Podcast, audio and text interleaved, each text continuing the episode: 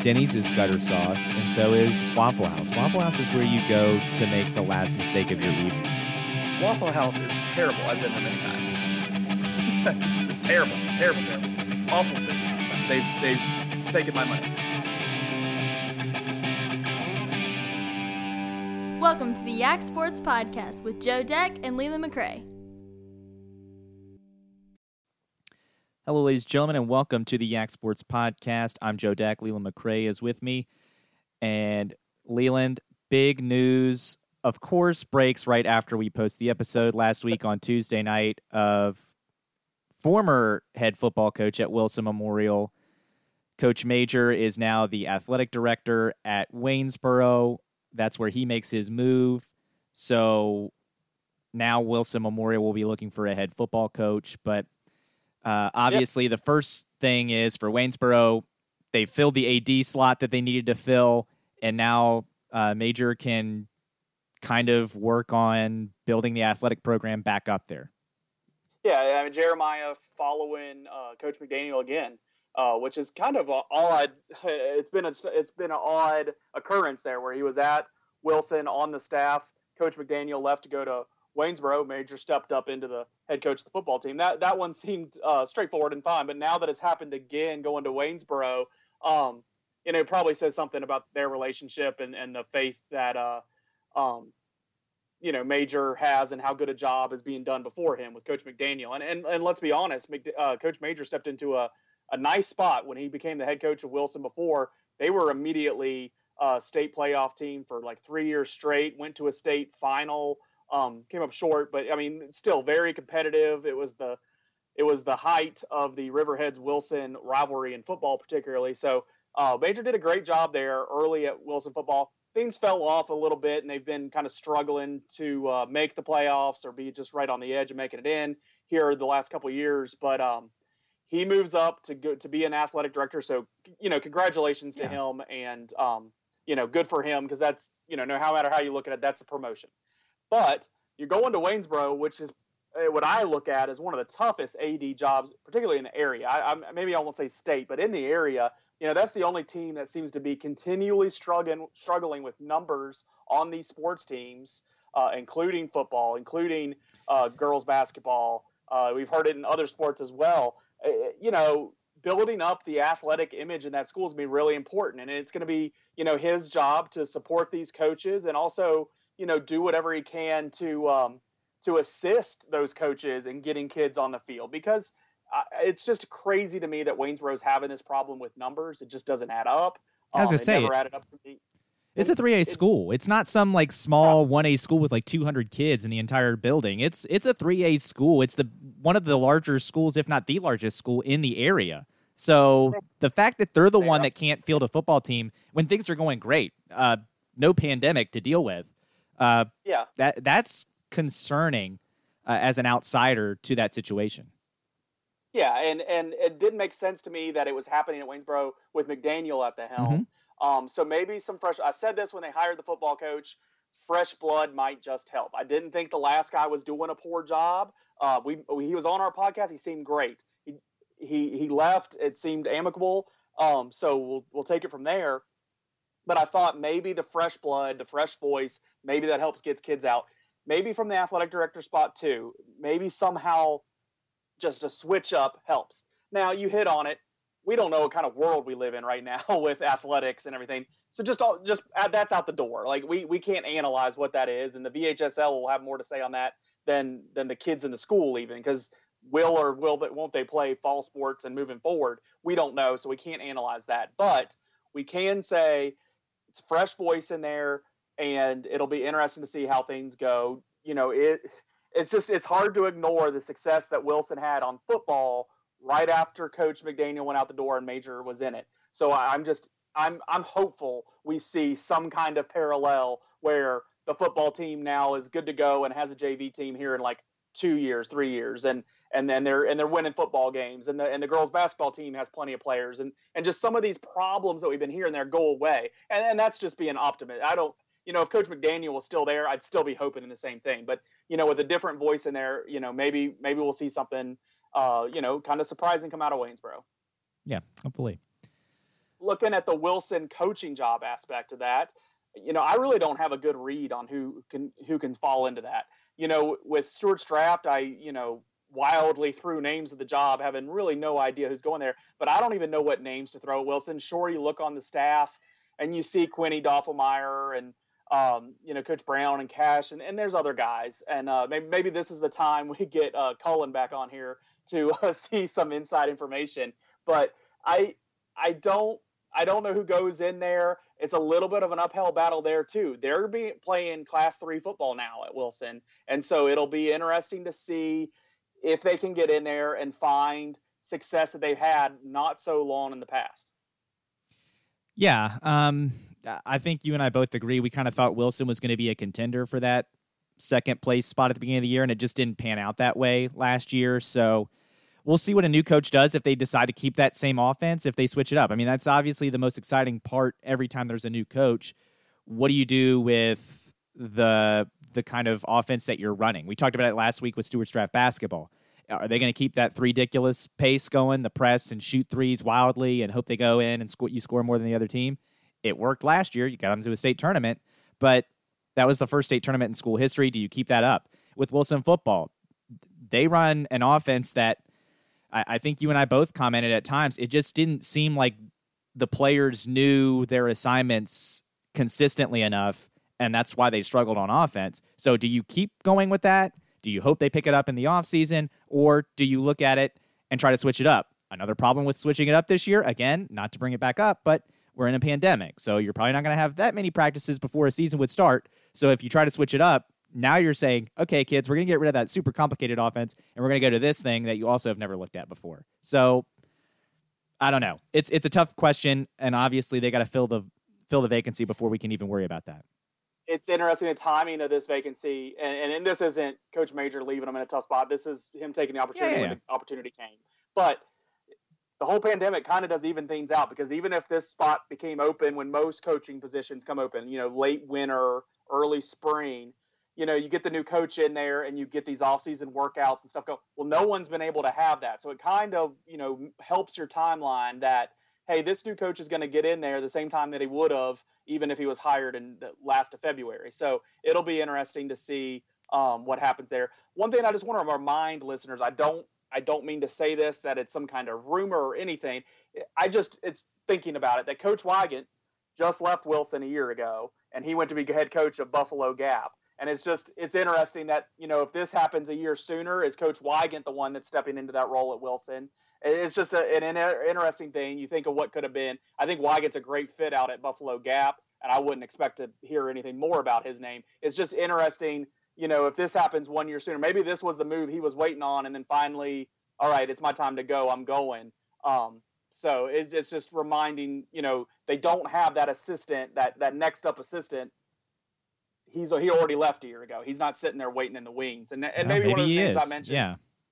is is more so of that. But uh, it's just something to mention. One more quick mention: Fort Defiance hired a new athletic director, so he's not leaving a coaching spot. So it's it's less exciting for us to analyze. But uh, Coach or Richard Miller coming out of Fort Defiance, coming to Fort Defiance, coming out of Rockbridge as an assistant principal. He's coming to be AD at Fort Defiance. Uh, he has been at Fort before. He was a f- assistant football coach under Dan Roth uh, back probably close to 10 years ago. I'm not exactly sure the years he was there. And then he moved into administration since then. So a familiar name back at Fort. I know a lot of people are excited to have him there. Uh, the former AD at Fort, uh, uh, Mark Mace, he's in an assistant role. So a lot of that administration, very familiar with that school, with Larry Landis leaving as principal, uh, Alan Scholl stepping up there. So the Fort administration team is very, very similar as it used to be. Um, and and that's for you know a, a, football team that rose a lot last year, and and and a lot of their sports are very solid. Their baseball team had high hopes this spring, so mm-hmm. it'll be interesting to see uh,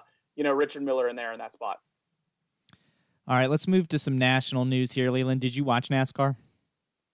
I had it on the TV all afternoon. Okay. Did you watch it? I didn't sit and watch every minute of it, but I watched early.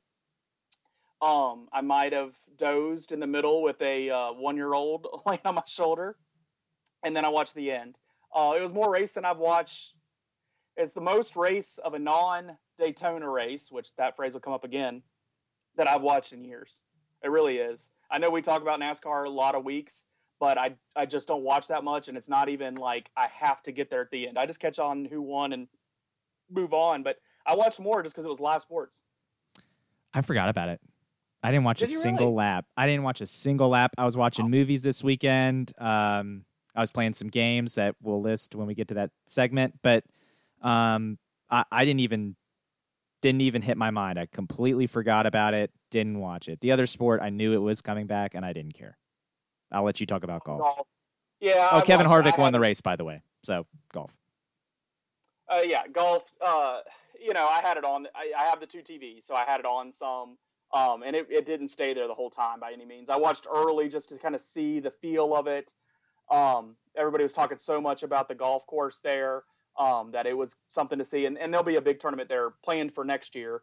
Um, but I, with only four golfers, um, and it not including Tiger Woods or Peyton Manning, I just didn't have the interest level there. I need. I'm just not a big Rickie Fowler guy. I, I, the, Rory and DJ. I mean, it was they had three of the biggest stars of the young guys there. They tried. It just didn't capture me. Um, I heard it was good, but I it wasn't. It didn't draw me in, and I I don't really feel like I missed anything. The interesting point that I wanted to bring up about both of these, what is interesting, and this is the pandemic side, is we talk so much about social distancing and coming back safely and everything. Both events, I was live watching when they had event. They had a, a situation where there wasn't social. They they weren't doing what they were preaching that they would do. NASCAR, all the spotters started spread out. Apparently, I never saw that. But then when they showed them later in the race, they were all in one section, sitting some side by side with each other, not six feet apart by, by any means. Now, we, we want to argue what use is it being six foot apart or not. That's not for this podcast. They weren't doing what they said they would do to protect the people involved. You know, those are NASCAR uh, participants, and there's rules from NASCAR saying we're going to keep these people. We are doing this. We're doing this. This isn't guys on the same team. These are spotters from different drivers, and they just congregated together. So I think NASCAR, for an image standpoint, needs to pay attention to that, and and maybe just tell the camera guys and the production team, if you guys see something like that, maybe you don't show it. I mean, I would I would probably play that way first. But then in the golf, Steve Sands, a great guy, he comes on Tony Kornheiser. He just turns and starts interviewing Dustin Johnson right up in his face like he does any other week, and uh, it's just different than they said they would be. Now he very much acknowledged he did something wrong and he apologized and all this, but the more we put people into situations, more we create these situations where we're back, it's creating those opportunities and, and you're trusting for people on their own to act the right way. And it, it's hard to control all the time. And it's, I think it was just two good examples of these sports that are trying to get back from a national level or even a local level. It, it's just hard to control these situations and and as careful as you want to think everybody or, or the or the company line statements that you want to make it's it's just not going to happen that way. And um it's it makes me think maybe you just need to wait a little bit more. Just just just a little bit. On the sports on the sports. I'm not saying the businesses can't open. I, that's a different topic and that's not our podcast but the sports it just seems secondary or third thirdary tertiary is the word. Yeah. Um, but yeah, in terms of NASCAR, it and the spotters, I'll say this: that's going to be hard to enforce, and if you try to enforce it, you're going to have some angry teams at you because it's hard to see the whole track from certain spots on that box. I'm sure, and I'm sure that's why they congregate is because all of them want to be in that same spot because that's the best spot. So NASCAR is going to have to basically tell some teams, hey, there might be a, uh, your spotter might not be able to see a certain part of the track where we're going to put them. So good luck. Um, and that's kind of dangerous. So I, I think the answer there is just don't show it. I, just Yeah. tell the camera people you don't show the spotters. We're not doing that. Um, golf is whatever. Uh, but no but i mean okay but the example no, that I, know what you're saying. I get it. I my point is my point is any yeah the, do the same thing let me just say this the tv production is not going to want to give up that sideline person so that's why that's another reason why with all these rules and all this stuff i'm just like yeah it's but you're not going to do that. You're going to do it for like a game and then you're going to be like okay what can we get away with? How close can we get? And it's going to be a game between the production crews and the leagues and the rules. I don't trust them. I don't trust i don't trust society but i don't trust the tv people to to always do what they say they're going to do. Yeah, I, I, I, I think I started with that, so I agree with that. Um, and, and my point with the golf was that sideline reporter is going to have it Yeah. anywhere. I, I didn't understand in the golf they had the guys mic'd up. We were hearing what they were saying all day. I don't know why you can't just holler a question and and and let them answer it over there. Not even have a mic in your hand. And then when you're the sideline guy beside the green, talking about the green, talking about the plan, you still have that guy there. I, I don't know. There's equivalent in the basketball. Just mic the coaches up and only cut it on if basketball comes back soon. And don't have the sideline guy even approach. Don't don't have them there. They can still be on the sideline. Hey, I'm seeing that this guy is hurt over there, but don't have them there with a mic. Like just pres- uh, set them up for success. I don't know. Yeah, can't do that. Speaking of set them up for success, let's move on to Virginia Tech recruiting, where we're going to burn it all down. Um, Demetrius Davis, we talked about. We talked about how we're not going to talk about recruits anymore, and then we're going to talk about a recruit this week.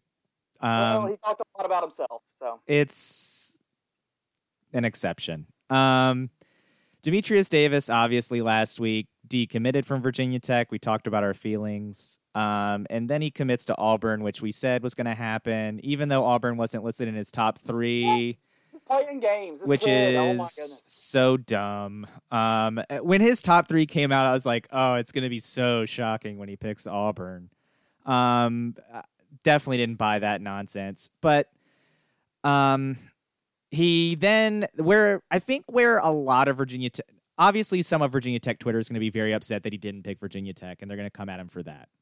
I was of the belief. Who in their right mind would think he's going to decommit one week and recommit the next week to the same school? Oh, Like, after, but here's the other thing, right? That we haven't touched on. When he decommitted, he said he wants to take all his official visits. Then, Well, then he says over the weekend, "I'm going to commit on Sunday." I think he he's says like it on the Saturday or whatever. Because she didn't want to have a boyfriend, and a week and a half later, she was dating another guy. It's the Yeah. same thing. Yeah, it's, the, same, thing. Um, That's doesn't make it any better. That's a great analogy. That's a great analogy. Um, but he he commits to Auburn, uh, and I I was of the belief at that moment before I saw the rivals article that comes out later in the evening. Um, okay, I'm not going to root for him because he's not coming to Tech, and I I just don't. He picked Auburn. I just don't root for Auburn. Uh, but I'm not going to necessarily root against the kid. But then you read his article or the, his comments in the Rivals article where he says why he picked Auburn. He's like, the only reason I picked Virginia Tech is because of early playing time.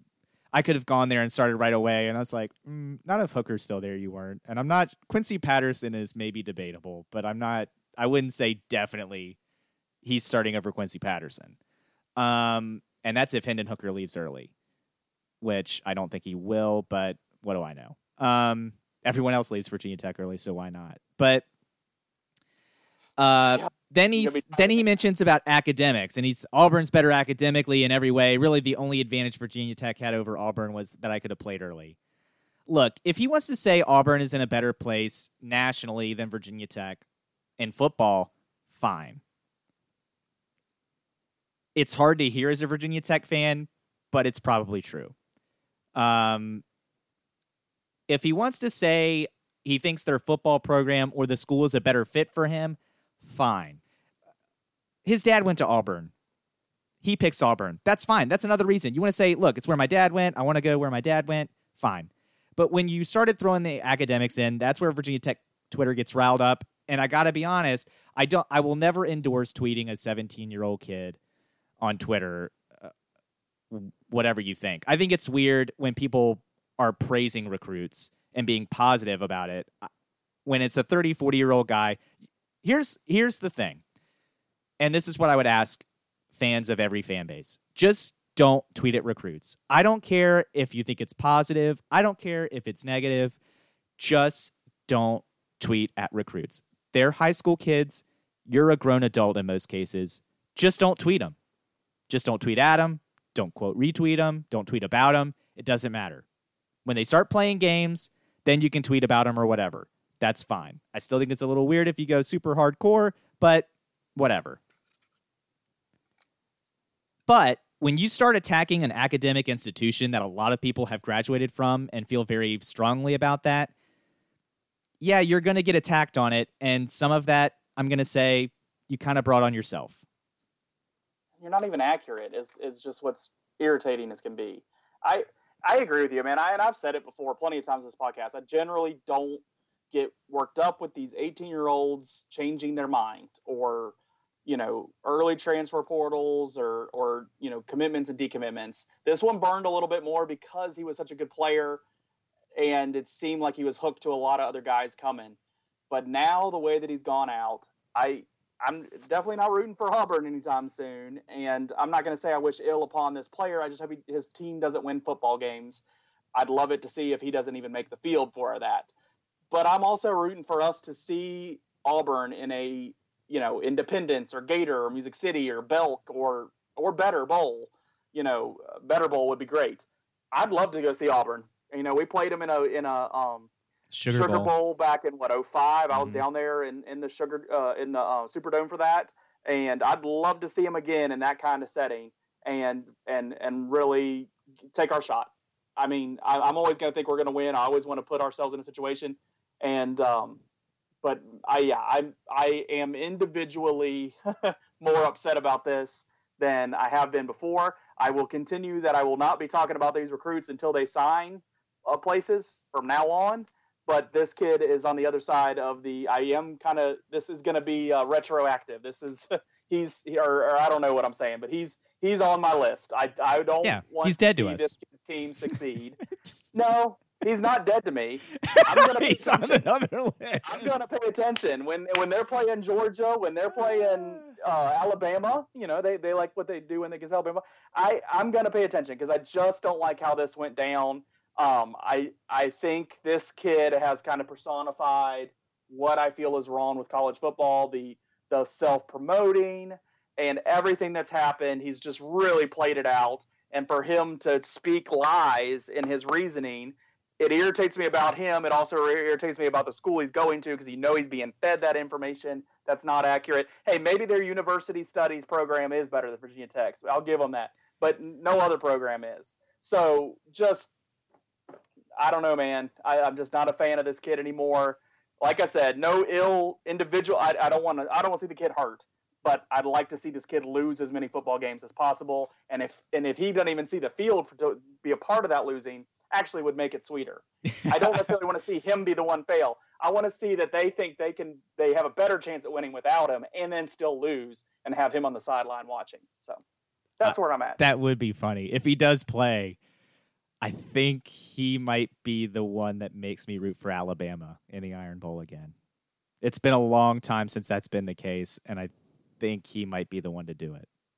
I haven't watched a lot of those games because they usually happen the same time as the Tech UVA game. So I have not sat there and watched many of those. But when I do, I I don't know if I'm rooting. I'm just They're not playing on Fridays. They're playing on Saturdays. That's true. I, I guess the last couple have been, but before that, like the like the uh, kick six, I Mhm. was coming back from the UVA game, and I just I, that's what I always think of. Um, but we will see. Hey, we're not playing on Saturdays or on Fridays anymore, so um, hopefully there's a season. All right. So the last topic for the A block, Last Dance wrapped up. I assume you watched that. I did. I enjoyed the series. I know I know people have I, I think generally people like it. I'm not saying there's like a big stance out there that people don't like it. I argued with Patrick Height. We were splitting hairs You on did. what what's it better than or not and you know what was I there for and that's fine. I thought it was a well done sh- well done show. You know, I think um, Ken Burns made a point saying, "Well, this isn't really a documentary because it's you know made by Michael Jordan's production team and blah blah blah." The guy has a point, but I don't know. I wanted to be entertained every Sunday night, so I was. The nostalgia really hit perfect for me. It made me happy every week. It didn't make me sad, and uh, everything else uh, I see on the TV when I choose to turn it on seems to make me sad. So I just, I just want to. I wanted to be happy. It made me happy. And in all honesty, I didn't think Jordan looked terrible out of this. I thought a lot of the negatives they hit on were kind of negatives I was already aware of myself. So I, it wasn't new negative. It was nice to hear some explanation. Yeah, Steve Kerr I got I punched him in the face after Phil was all over me. Then I called the guy and I apologized to him. I appreciate that this tyrant, this hard nosed guy, is still self aware and realizes, yeah, I need to apologize. I'm not right all the time. I pushed too hard. I was motivated by the wrong factor.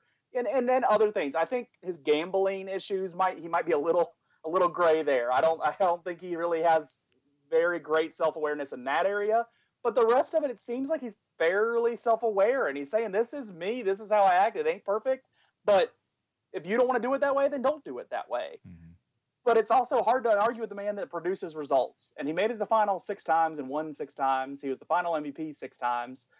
Uh, he was on top of the world for a long time, and everybody kept writing him out, and he kept finding a way to win. And he was, darn it, he was the main man to do it every single time. I mean, sure, Kerr hits a shot there, and Purdue hits a shot there, but he's the man scoring 30 plus points a game making that pass to those guys or, or getting that rebound, getting that steal, um, then making the basket. And, and then the last shot of his of his career in a Bulls uniform, he's nailing the shot to win the series, win that 16th, sixth championship.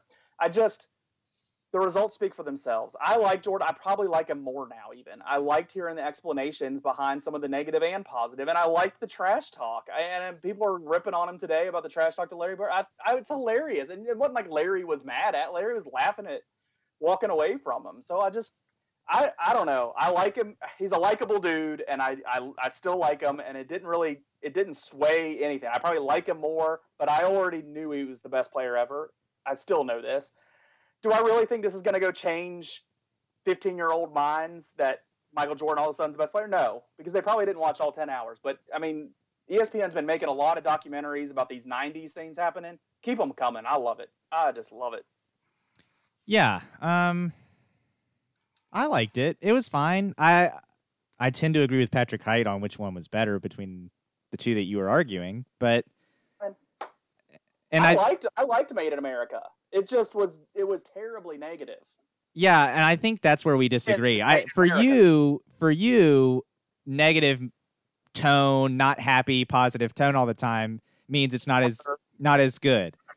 to me, I just like is it better at telling the story? Whoa, whoa, whoa, whoa, whoa, In my argument, did I ever say oh, this is like a better, well-made show. I never said that. I said I liked it. Better. That was the argument that Patrick Height was having when in his original I tweet.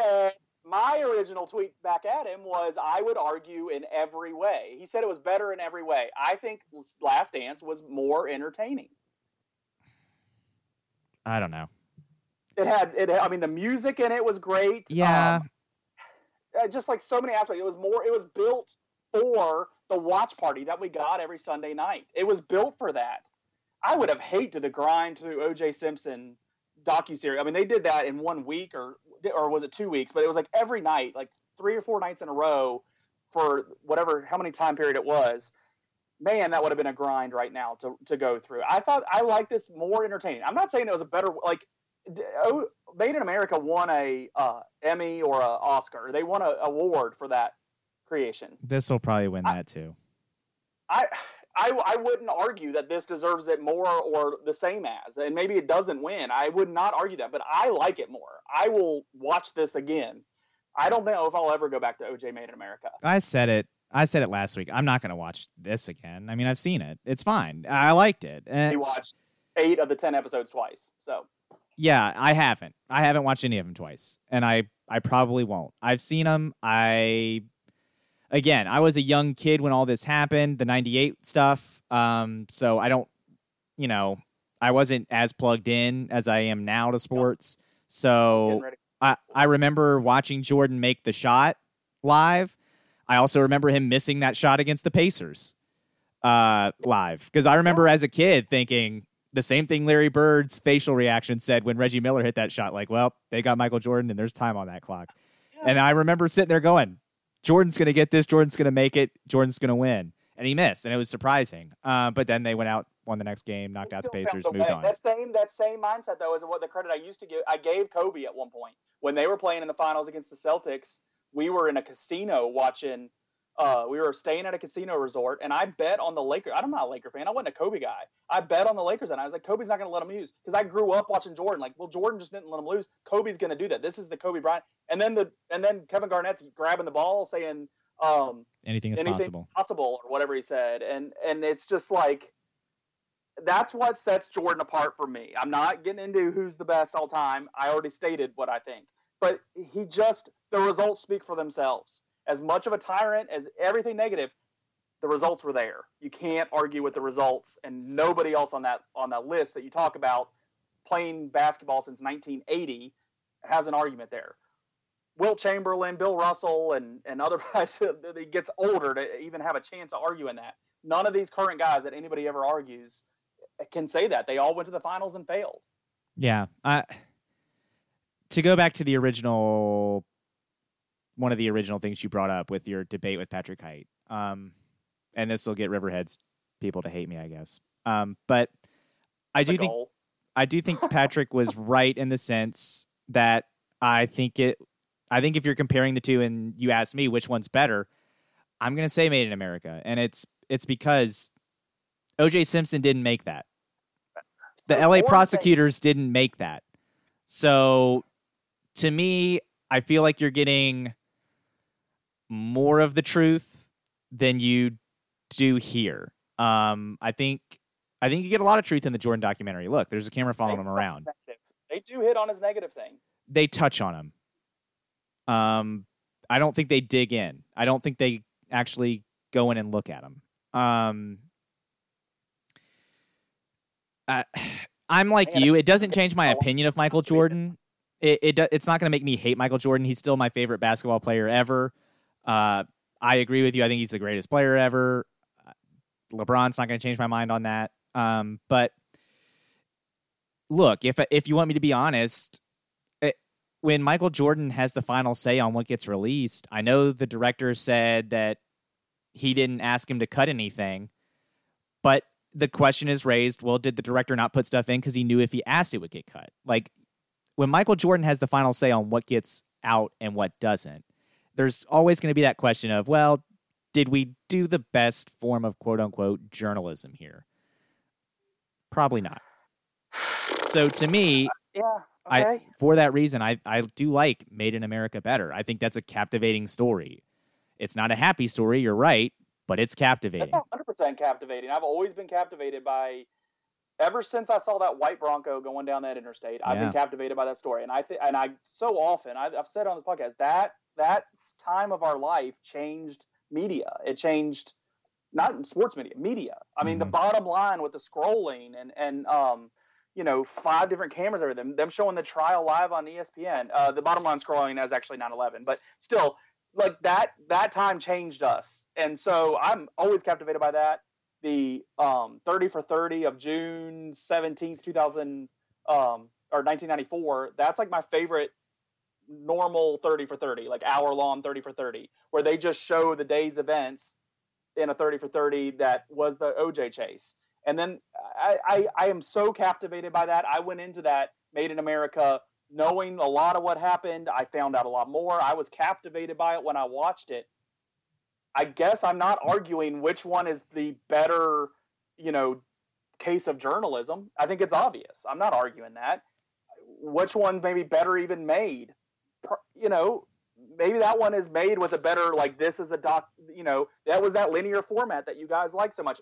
Yeah, they jumped to Rodney King and they jumped to other things um, in the OJ one, but still, like there was it, it unrolled the OJ story pretty linearly. So I I get that that have been steadfast that I was more entertained by this, and I will go back and like it I'll go back and watch it again, and I won't the OJ. I, maybe one day I show my kids the OJ, but I know I'll show them the the Michael Jordan stuff someday, just so they have an understanding of my childhood and liking sports. So, all right, all right. Well, let's bring on Micah from fifth quarter ACC and talk to him about some ACC football stuff.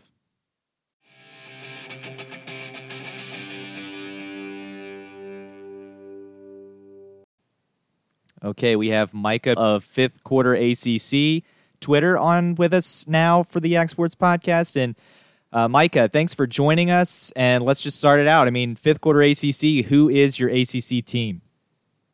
So I'm a Wake Forest fan. I live down here in Winston Salem now. You know, I've always joked that they're the the smallest. They, they are the smallest FBS team. You can you go back and forth with Rice, so the fan base isn't isn't large, but it's strong. So and, you know, it's it's always fun when I, I, say I'm a Wake Forest fan and people go, "Wait, where's Wake Forest?" or "Who's Wake Forest?" and and stuff like that. But you know that that's kind of where my allegiance kind of lies there. All right, so you're you can go anywhere on an ACC Saturday for a football game. Which stadium are you traveling to for atmosphere? Solid games everywhere. Everybody has a solid game. Where are you going? See, the the common answer would probably be Clemson. You know, obviously the atmosphere at Clemson Memorial Stadium is phenomenal. Um, if you know, if you said, like you said, it's you know a big game setup. I'd actually choose Florida State. I got to go to Florida State Clemson. Uh, I think it was three or four years ago now. It was the the first year of the Clemson national title victory. Uh, Florida State was top, I think 12th, and Clemson was number three. It was the same year that they beat Lamar Jackson's Louisville team, and so Doak Campbell was actually sold out. And just that atmosphere for a Saturday night prime game honestly topped Clemson. Clemson fans are probably going to come after me for saying that, but that atmosphere was just something that, and I'll never forget. You know, the, the Seminole chop, the the you know the Osceola and Renegade. You know, with the spirit midfield. Just my first time there, absolute chills. I, I've gone back since, and it was a game against Wake where there was maybe thirty five thousand for a three thirty kickoff game, but was, obviously the atmosphere was a little bit more solemn for that type of event, but when it's rocking and when Florida State's you know nationally relevant, I don't think there's a better place to go in the ACC. So you already touched on ruffling up some feathers here with some of your answers. Uh, you know, if you took a shot at every single ACC team during this podcast, which fan base would react the hardest at you? Which one's the most sensitive? Would get their feelings hurt the easiest and and, and fire back at you? Yeah, so I know on my Twitter page, Virginia Tech fans either love or hate me depending on what my tweet is. Um, you know, I, am very high on on Virginia Tech this season, including Hendon Hooker and everything going on with you know the the recent commitment then decommitment with you know uh, the whole Auburn thing. I've actually gotten a lot of hate from Auburn fans for my comment about how I think Hendon Hooker is better than Bo Nix. Um, so it depends on what I say. I actually have kind of picked up on a little bit of, uh, I would say, butthurt from North Carolina fans mm. um, for for a football team that really hasn't accomplished much in, in five years since that last run with you know Larry Fedora the year that they weren't offsides on that onside kick against Clemson. Um, you know that fan base is. It, it honestly frustrates me because they had a terrible year in basketball, so now they're like, "Oh, we're a football school." It's like no, you're not. so they, they they're probably the one that I get the the most consistent complaints about because if I don't like I don't have them winning the Coastal this year. Spoiler alert for those that don't follow me. They, they they're all over me because you know Sam Howell's supposed to be the best quarterback in college football. If if I would have known better, Sam Howell never lost a game in his career at this point. But that'd probably be the one that I'd take a shot at and probably get the most butt hurt from.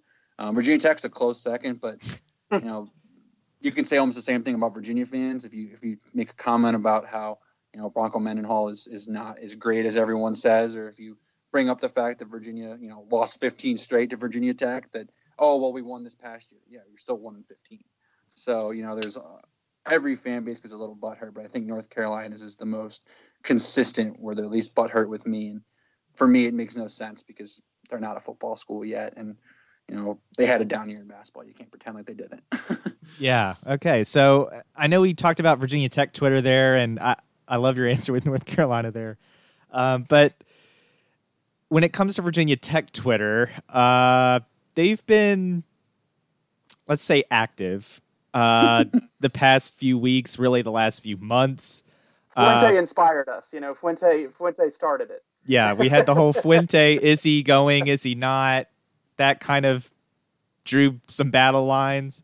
Uh, then we had the, as you mentioned, Demetrius Davis decommitting, everybody getting ruffled up about that. Then he commits to Auburn. His comments about going to Auburn, why he chose Auburn, created another firestorm that I think somewhat united Virginia Tech Twitter a little more at the end. So maybe that'll be the thing that inspires us all to come together is Demetrius Davis saying Auburn's better academically than Virginia Tech. But uh, what are your reactions as a not necessarily a Virginia Tech fan? And I know you, especially on your page, I think you do a great job of hiding any biases and just putting what your opinion is on how you see it. Um, as a neutral, how do you see Virginia Tech Twitter? And I mean, do you just open up Twitter some days and go, "Oh my gosh, not again"? Yeah, so I'm from Roanoke, Virginia originally, obviously 35 minutes from Blacksburg, so kind of grown up a little bit around Virginia Tech Twitter, um, Virginia Tech fans in general, and honestly, I love Virginia Tech Twitter. Um, there obviously are days where it's just like, especially if I say something negative about Virginia Tech, you know, obviously, I don't know if you guys saw my, my quote tweet. Someone tweeted out, What school is this where the girl shoots a ball behind her back, thinking she made it, yes. and hits her in the head? and I go, Virginia Tech football fans with recruiting. Yes. And, you know, I said I'm kidding in the joke just to Fair cover shot. so they don't get Fair yelled shot. at. And I still got still got yelled at. Um, you know, so those are those are days where it's a little bit tough and and stuff like that. But honestly, I, I love the the fire. Obviously, there are some fans that you know the ones that are actually tweeting at you know you know Demetrius for what he what he what he did and what he said. You know, I, I made a comment. I quoted.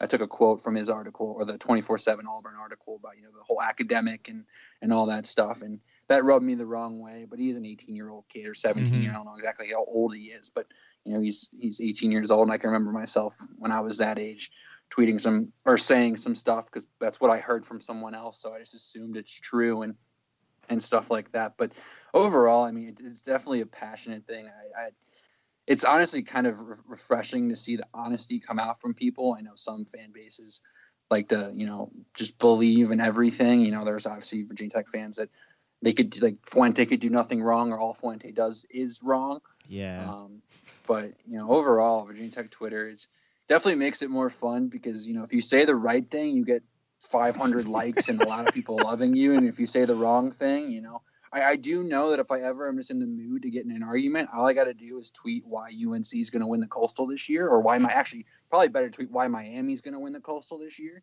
and you know I'll I'll have a whole day of bickering and it'll be great. So, you know, overall, the passion, the, the passion of it all is, is pretty great. And obviously, the back and forth with them and Virginia fans about 15 and one and national championships 27 to zero, and you know, the Virginia guy holding the cup after they won. You know, but then it's also uh, you know, Bryce Perkins getting stood over top. I think Dax Hollifield. I'm not sure exactly who that was standing over. You know, Bryce Perkins. I've seen that tweet. You know, forty thousand times. Can't remember who it is, but you know, it's always fun just to kind of see that back and forth banter. But overall, I, I, I genuinely enjoy their Twitter more than more than some fan bases. Not to throw Florida State under the bus, but you would think Florida State's back already, and they went six and seven last year, I believe, and yeah. lost in the Sun Bowl. yeah. Uh, so you mentioned Fuente and Leland. And I apologize to UVA fans again because they're going to get upset because we're leaning tech again here. But um, with Fuente, I mean, what do you make of Fuente? Uh, I got to be honest. I I've con- started to slowly convert Leland to he's not great, and I, I almost view our wins in spite of him, not because of him. Um, as a again as an outsider, am I wrong? Do you think Fuente has the program trending in the right direction, or do you think it's make or break this year for him? I wouldn't say it's make or break this year, just because you know he has done what I would say to be you know pretty decent job. Not to insult Virginia Tech, but it's not like you know you're competing for national titles every year. You know you should be winning the Coastal more often, if you ask me. But of course, you look back at the last few years of, of the of the Beamer era, really wasn't much better. I mean, they they dominated the state, but you have to look at how bad Virginia was. I mean, mm-hmm. not to Mike London's a great guy as a human being, but you know he's a cop. He was coaching a Division One FBS Power Five team. Um, he's struggling at William and Mary right now. So, you know, it, it's one of those things where I, I wouldn't say they're trending in the right direction, wrong direction. You know, obviously Beamer's last year was at seven and six. I think it was. It was. It ended with the Independence Bowl against Tulsa. Yeah. So I mean, it's not out. like you know, Beamer necessarily left you know at the high peak of you know ten and two, nine and three. Um, I think that the recruiting scare is a little little worrying. Obviously, North Carolina's creeping in right now with the state, and you know Virginia's kind of getting some traction, and and of course the whole Texas to to VT thing really hasn't been working out as well as it once looked. Mm-hmm. Um, but I, I, still think Fuentes, you know, needs at least a year or two um, to kind of see where they're at.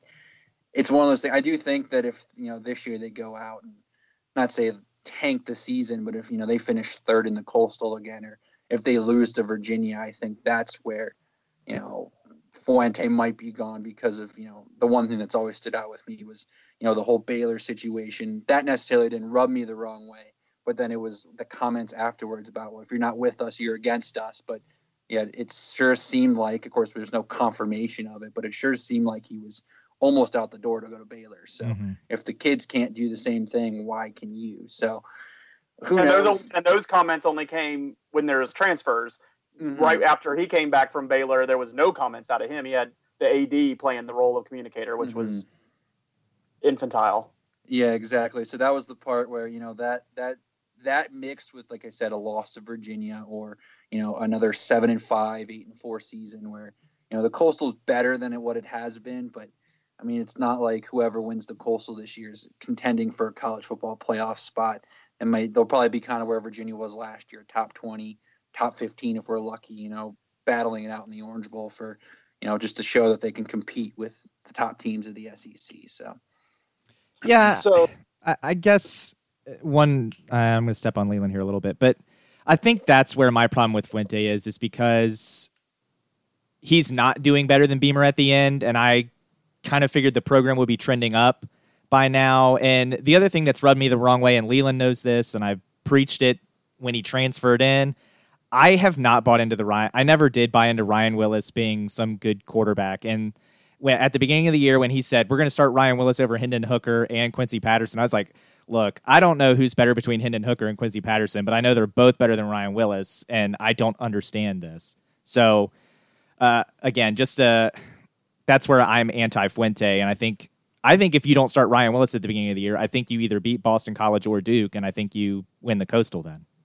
Yeah, I, I would I would agree there. I think the what stood out the most is I, I, go to the Virginia Virginia Tech game every year, being from Roanoke. You know, mm-hmm. I'm home for Thanksgiving, so it just makes sense to go check out that rivalry game every year. And you know that Virginia Virginia Tech game, you know, two years ago in Blacksburg, you know, really stood out because everyone goes, "Oh, Virginia Tech won the game." Well, Ryan Willis tried to lose that game numerous times. Yes, he did. I mean that that yes, obviously, you know, Dalton Keene made a play over Bryce Hall, but that play broke down. I mean, there's nothing Virginia secondary could have done there.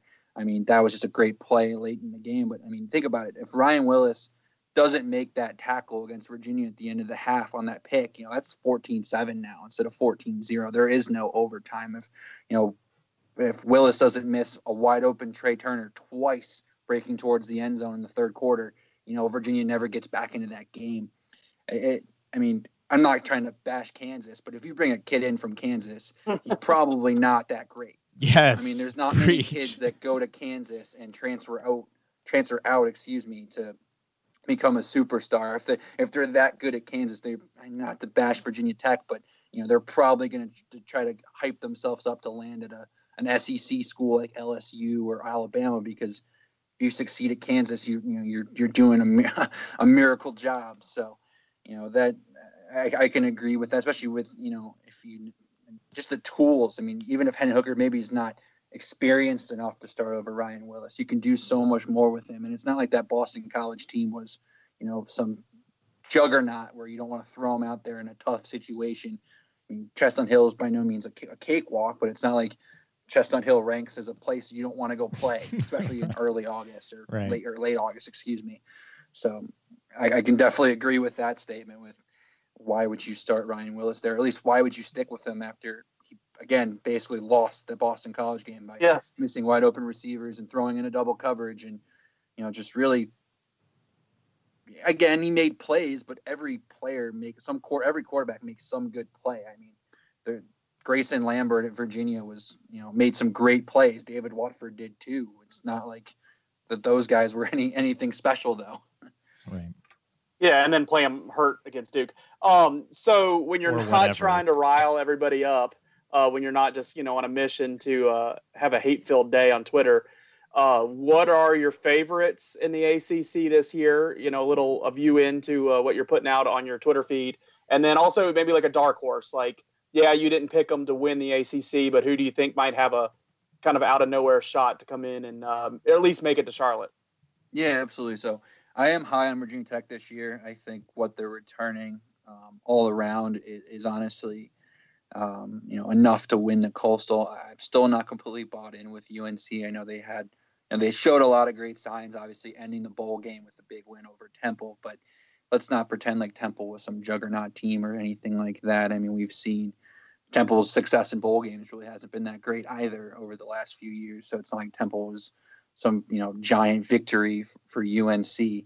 Um, I'm, I'm a big fan of Hendon Hooker. I think in that Virginia game, obviously, technically he lost the game with the fumble in the end zone, but it wasn't like his offensive line was giving him any chance to Yeah. to really make a play there. Yeah, Um, you know, he obviously turned the ball over, had that one kind of interception, you know, late in the game that set up the field goal. But again, it wasn't like he he, he never lost a game for Virginia Tech. He he wasn't by any means, you know, some like Sam Howell will win you a football game. Hendon Hooker keeps you in the game, and I honestly would take that over someone that you know can necessarily be clutch in the fourth quarter, but in the first through third quarters might throw two or three picks. I mean, I love the ball control that he had. I also just love, you know, I think the players at Virginia Tech have a chip on their shoulder. I think that's the one thing playing into all this Fuente stuff and all this Twitter stuff is these players. I mean, if you saw Trey Turner's tweet, I believe it was yesterday, he was like, "Wait, what happened on Hokie Twitter, or what's going on Hokie Nation, or something, something like that." You know, these guys are taking it as you know these fans don't think that Fuente and us can win, which I don't think that's what the fans are saying, but that's just kind of what's coming out. So I think that's gonna, you know, where there's all this hype behind UNC, there's a chip on Virginia Tech's shoulder, and and you can't sleep on the talent at Virginia Tech. It's not like they're recruiting two stars; they're still bringing in three and four star kids. Um, so I, I'm high on them winning. I think they win the Coastal. I think they actually go to Kenan Stadium and and win that matchup and win the de facto Coastal championship game. Um, I'm very high on Louisville. I think what I mean, everyone goes, oh, but they were so bad two years ago. That team wasn't a terrible team. They just completely quit. I mean, you can even see it during the Lamar Jackson era. I mean, that team was phenomenal when they had the belief system. I mean, they were a, a yard away. If the marker, I still believe if the marker was present on the on the on the field, that you know, Quick would have gotten the first down in that Clemson game.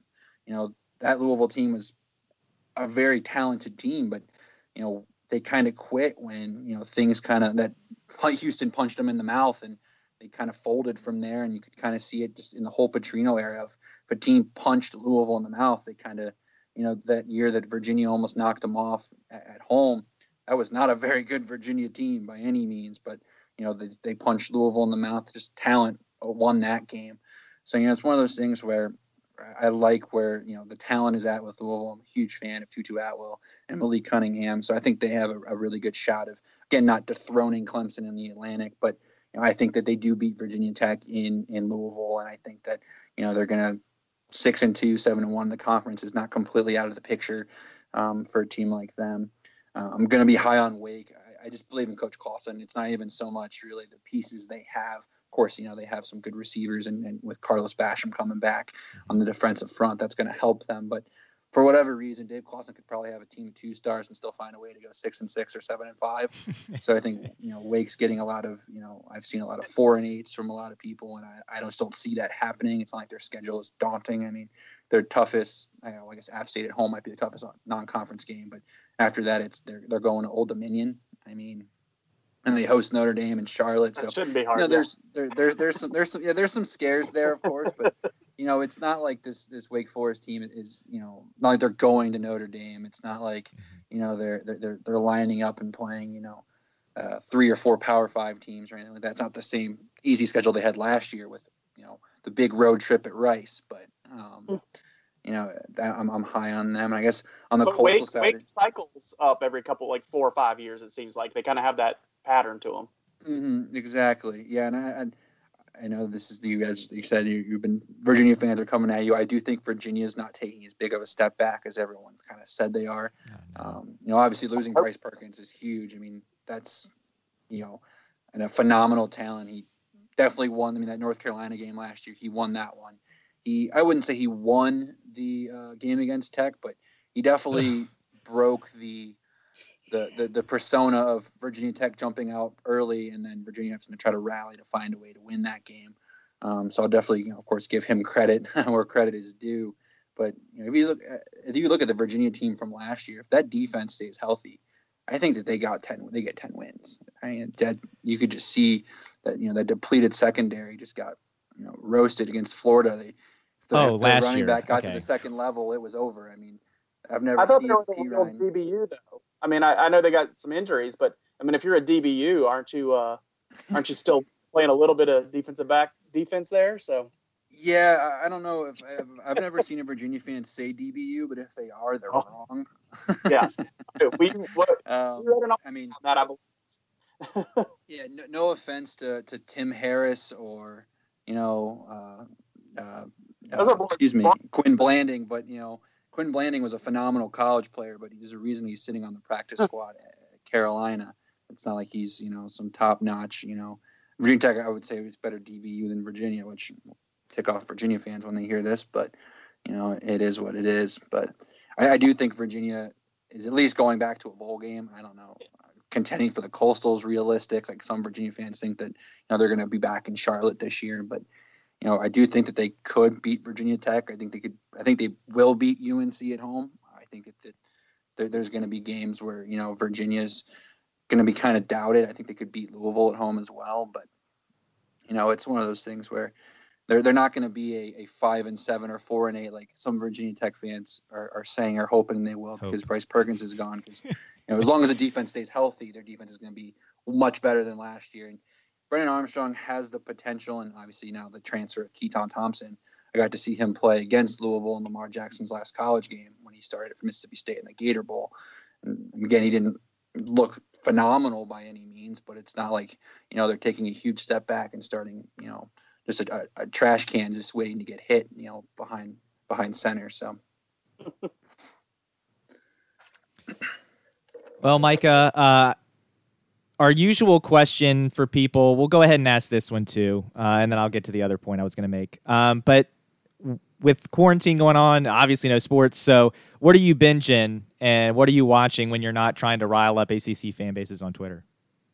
Yeah, so uh, college football, I hate to say, is kind of my life. I've, I've been to 37 stadiums for games, and Wow. I've been to over 50 just for, you know, just visiting an empty stadium. So I, I really just enjoy that part of my life. I'm still fairly young. I'm only 23, so I still like to, like to say I'm still college aged enough to where I don't feel super weird, you know, constantly thinking about college football trips, you know, stuff like that. So right now I'm actually binging all of the uh, ESPN um, plus college football 150 series Mhm. that they Mhm. made with all the Yeah. you know top rivalries and right now I'm watching the episode on the segregation or the integration excuse me of college football and you know all the different you know storylines with the Wyoming 14 and and everything like that. Uh, I went through a phase where I tried to binge watch as many Netflix original series as possible, but they only have one season of which, and, and I realized that if there's eight episodes that are 30 minutes long, I'm finishing that in half a day. So kind of ran out of shows eventually, unless I wanted to watch Married at First Sight or um, whatever that Love Lust Island show is. Yeah. Um, so kind of decided to stick away from that and, and kind of get back into the football mantra. I did watch uh, every uh, Virginia, Virginia Tech, and Wake Forest game in the beginning of quarantine because all that ESPN run. I did all the games. Um, I made sure to record all the ones where Virginia Tech, Virginia, Wake Forest. Also, you know, watched the Clemson games and stuff like that. But especially it was fun to kind of live tweet those Virginia and Virginia Tech games because the fan bases always were. You know, if I made a comment, I made a comment about, oh, if Ryan Willis doesn't, know, make this play against, you know, Boston College in the third quarter where he misses a wide open Trey Turner, they don't lose this football game, and you know, you get 60 likes and 20 retweets. Like if I had tweeted that back in August. Um, so Oh, that was yeah. kind of what I've been binging, but you know, it's we're, we're starting to run out of stuff, so I'm a little concerned. Hopefully, Major League Baseball will start start up here in a month or so, so I can you know watch my beloved Baltimore Orioles go 0 and 82. Yes, that was going to be the other comment. Our our listeners can't see it, but I see the Ravens and the Orioles Maryland State flag. I'm there with you on both of them.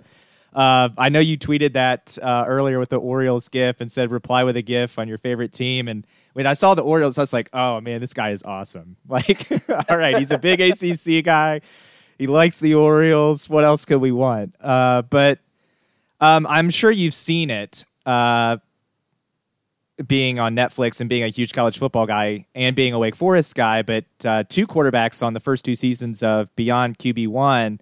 Which one of those guys do you think starts for Wake Forest? Sam Hartman. Yeah, sure. I would agree. Um, I mean, I, I personally, and this is, it could be a hot take, I guess. It's, but it definitely is a hot take for SEC Twitter. I do love rallying up Georgia fans with this comment a lot. I think Sam Hartman is better than Jamie Newman personally. Um, kind of the same way I believe Hendon Hooker is. I don't know if I'd say better than Sam Howell, but you know, at least at an even playing field.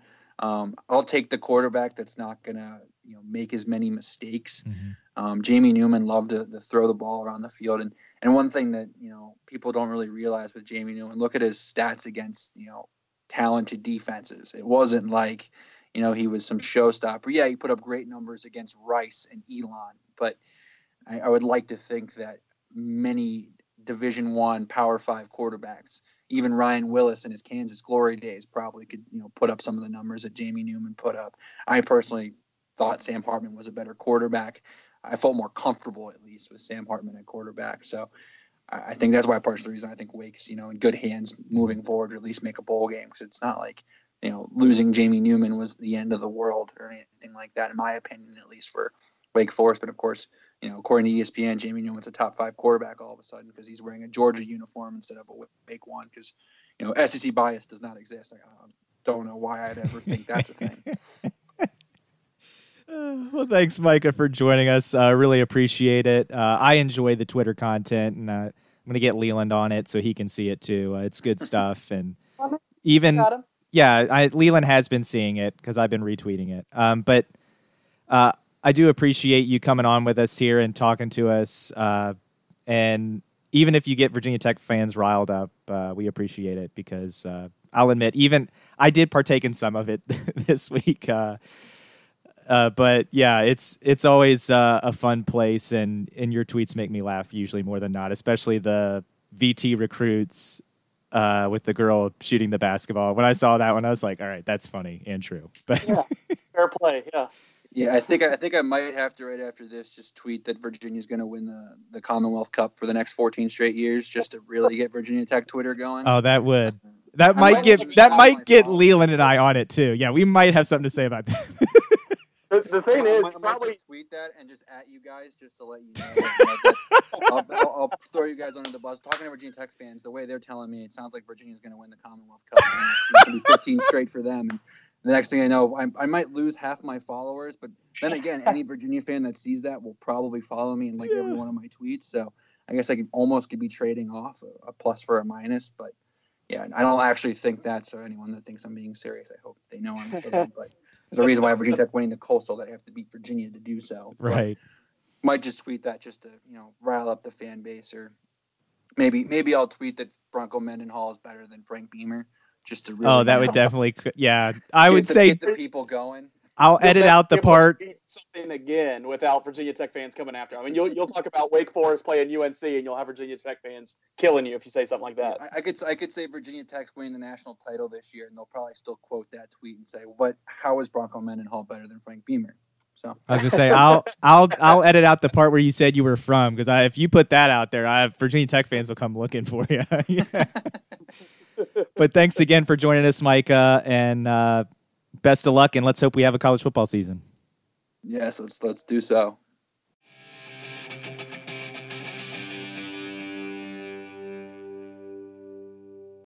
Again, thanks to Micah from Fifth Quarter ACC for talking to us. And again, you can find Fifth Quarter ACC at FQACC on Twitter. That's at FQACC. Do follow him. It's a great follow. Yeah, and we'll be we'll try to retweet him even more so this week, um, and and he'll be tagged in our post. Um, so yeah, it, it's it's a good follow. Um, a lot of good stuff out there, and and he kind of sails across the whole ACC, putting out you know good points or even funny content for all the schools in the ACC. So it's cool. All right, Leland, let's get into the D block here. I'll go ahead and let you kick it off. So, what's dominating my life? We've been on a kick of showing uh, the kids movies that we liked when we were young. And heck, probably half of everyone you probably hear me say is like, "Wow, you let them watch that this early." Uh, we we did the entire Jurassic Park series, um, and and went linearly linearly through it. And uh, luckily, without too much coaching, they they realized that first Jurassic Park is the best movie. Um, Jurassic World got them excited, but they know Jurassic Park is the best movie. Um, and they also didn't like the newest one, the Jurassic World Fallen mm-hmm. Kingdom, which is an absolute terrible movie. But over the weekend, we watched Jaws, and um, after Jurassic Parks, we felt they were ready for it, and uh, it seems like it, it's gone over okay. And but just watching that movie, I probably haven't sat down and watched Jaws in a while now. I mean, it's on TV, and we'll have it on for a scene or two, and then move on or something. And and probably not even so much in the last five seven years, but um, we sat watched it as a family.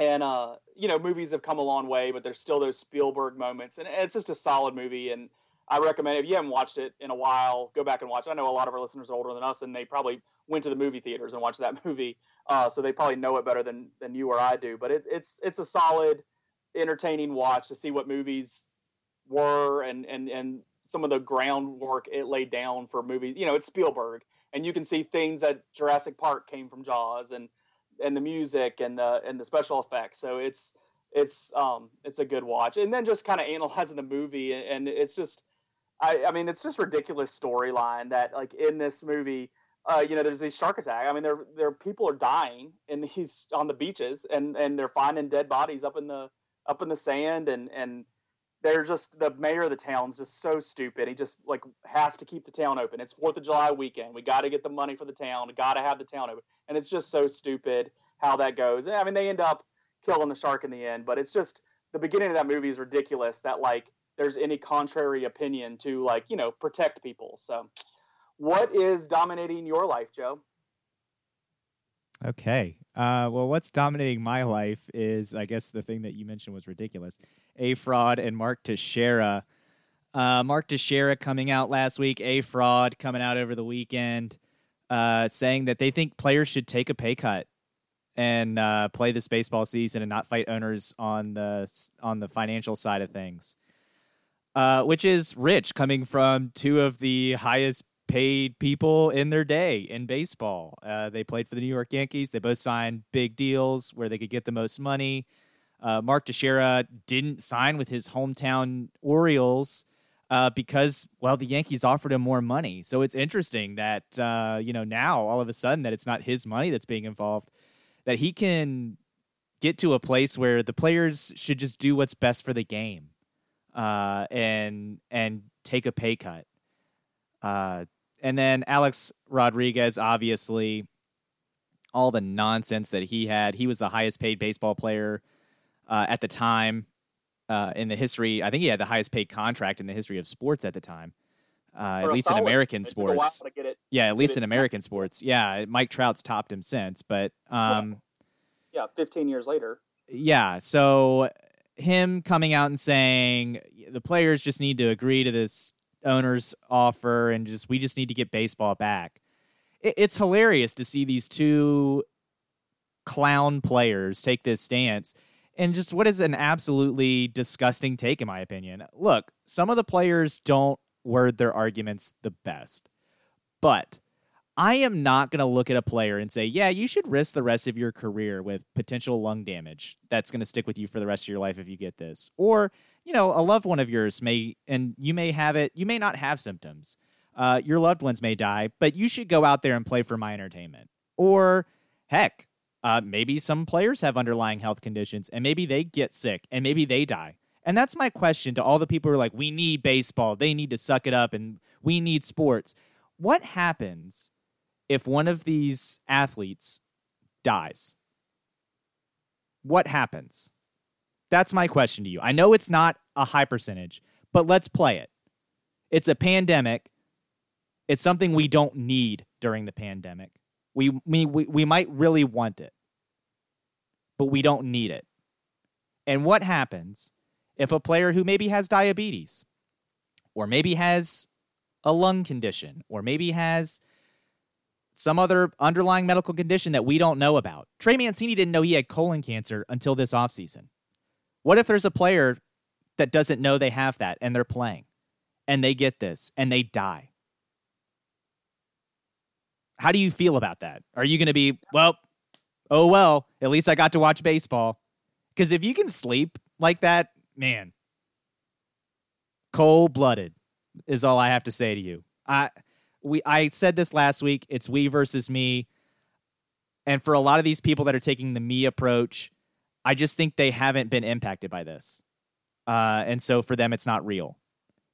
Uh, some of us have the ability to see beyond ourselves.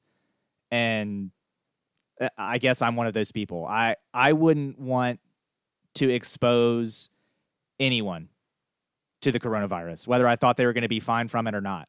I, I wouldn't want to take that chance of potentially knowing I might have spread it to someone and they died because of it or got seriously ill because of it. I wouldn't want that. I wouldn't want to see a player get rushed out there just for my entertainment and then watch them die because of something that could have been prevented if we just waited.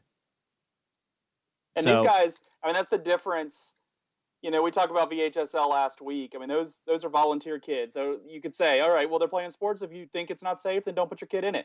These guys have signed contracts that they're supposed to honor, and and I mean, it's it's a different whole ball game. So, um, much less, you know, our thoughts on on the lower sports and you know the local sports. But yeah, I there's no argument coming from me on this, and I know your questions there were you know rhetorical, but yeah, I you you can't you can't expect these guys just to risk everything, risk not only their health but their family's health, just so we can watch something on Sunday afternoon. So yeah, I mean, I, I found interesting, and, and it was the great point you made up last week, um, that you made last week was you know wait till all this breaks apart because of the money. We're already seeing those arguments coming down. What did the owners put out that like if they if they did a proportional cut of the player's salary, acknowledging that they won't have fans in the stand, the players would be getting 86% of the money. It, it, it ain't going to happen. Like we're, you know, it's not like 85 works. 86 is, you know, 30% away from anything that could possibly work. So like, it's just, it's, I think, uh, the more I see the argument online about pay in baseball, and I'm not going to tell a player they should sacrifice their money for my entertainment. It's their money. I'm not going to tell yeah. them, hey, yeah. Mark Teixeira, I didn't want you to take the extra money to go play for the New York Yankees, but you did. So you don't get to tell other players you should give up money just to play baseball. Yeah. because you, didn't want to give up money to play baseball for your favorite childhood team. Yeah. You went to a, you went to our number one rival. So who the hell are you? Yep. And Alex Rodriguez, you're a fraud. You're a cheat. Why the hell do I care what you think about any of this? You're an absolute monster, in my opinion. I think it's disgusting that ESPN trots him out on Sunday Night Baseball. I think that's disgusting. And Major League Baseball should take a stand and say, we don't want him being represented. They sure took a stand on Pete Rose. Why can't we take a stand on Alex Rodriguez? He, he wants his TV work. He's got a big wedding to pay for. So, oh, uh, what do you know that I need to know? Uh, Mac McClung's entering the transfer portal. Some UVA fans are like, "Oh, he'd be a great fit at UVA." Uh, no, he wouldn't. No. Look, I like yeah. Mac McClung. I don't want him to go to UVA because I don't want to see him play for UVA. But also, I don't think he fits UVA. Leland, you and I watched him in high school. We watched him at Georgetown. I watched more Georgetown basketball because of him than I ever have in my life. I, most I've watched since Tyler Crawford played there. He was not a great defender. So, strike one, and you might as well put strike two in a Tony Bennett system because if you're not a good defender, there's no way you could see the floor. Yeah. And he's just not that consistent from the field. And with the kind of offense they run, you kind of need to make shots when you get them. And I haven't really seen patience out of this kid. Like no, he, he right tries to rush a lot. Yeah, he tries to rush a lot, and I'm sorry, that does not fly in a Tony Bennett system. I I think this kid is a prototype of what Tony Bennett would never go for. I think if he is the poster child for anti Tony Bennett system. So all these people that are like Tony Bennett's system works and you just have to believe in it, then don't tell me about Mac McClung because he's not it. I doubt I doubt Tony Bennett's given him much of a look. Oh to, my to gosh, be honest, no. like he's not. I think that's you're talking to fans right now. I don't think you're talking to what Tony Bennett's doing. I, I doubt he's giving him more than just a you know a look over and seeing what we're seeing. Uh, and then the same the same breath, Virginia Tech. Like it's not like I'm pushing for him at Virginia Tech Mhm. either. I mean that was the first thing I saw when uh, Kabongo went down or got out. Hey, there's a scholarship spot for Mac McClung. I'm like, uh, I mean, I'm not gonna root against Mac McClung if he winds up at Virginia Tech, but like. I, I'm not also like pushing everybody out of the way for him to get there. If, if somehow he wound up, fine, but I'm not really rooting for it either. You know, Tennessee's talking about it a lot. Maryland apparently okay, either one of those. I mean, Tennessee. I, I'm not a big Tennessee fan, but I, I want I want this kid to succeed. I Yeah, I want him to go somewhere where it fits. About his upside when he was coming out of high school, I was at that game that Saturday night at Richmond, and it was the coolest basketball atmosphere I've ever been around. And even after that, I was still like, I don't know what he's going to do there. And he immediately proved me wrong. So he has proved me wrong. So I wanted to keep it going. So go to Tennessee, go to Maryland. I don't care but I honestly rather him not be involved in Virginia Tech because I just I I don't know. I just I don't for some reason I don't. He he plays a lot like Landers Nolley to me, except he's not as good. And so but that was our big knock on Landers Nolley at the end, right? Was that he wasn't a very efficient shooter. Okay. Yeah. So we're gonna bring in a Landers Nolley 0.5. Like, I don't know. But, uh yeah. You're- not getting all those dunk opportunities in college like you were in high school. no. So we'll we see where he that. goes. Saw it Georgia, We'll see where he goes. Like you said, I just want him to go somewhere where he's going to have success and is a good fit for him. So that's what he needs to do. Just go somewhere Yes. that's a good fit for him, and the rest will take I care of want him to itself. in the NBA. I want him to. I Yeah, that would be cool. Now is the time. That would be cool, but I just don't think. I think you're right. But what do you know that we need to know, Leland? I like that San Diego seems to be confident with Tyrod Taylor, and we've seen this before. We've seen Tyrod play the backup role at Baltimore. The coaches loved him there. They just had Joe Flacco, who took him to a Super Bowl at that time. So, like, it made sense that Tyrod didn't get a chance. Then he got to go to Buffalo. He had his opportunities there. Then they had coaching changes, and that's what kind of got him run out of there. But now I like that he's in San Diego, and they seem to be getting him a vote of confidence. They they thought about Cam Newton, but they they like what they have in Tyrod Taylor better. Now, it's a business, and there's financial obligations, I'm sure, there, and the commitment that you would need to make further with Cam Newton and all that. A lot plays into it. But I like that it seems like they're going into the season with some faith in Tyrod. This is probably Tyrod's last chance to kind of prove himself. If they can kind of whip off some wins this year under his under him under center, then maybe he gets a couple year run there. If he doesn't do that, you know, then he's going to get pushed right back out by the kid from Oregon. Like maybe, you know, maybe he gets two or three years, but he's not going to get five years anywhere. So I just, I like that we might see Tyrod on TV, you know, showing the faith and, and giving Virginia Tech a name that he's a good quarterback that came out of our system or, you know, came out of our school and, and there can be another one.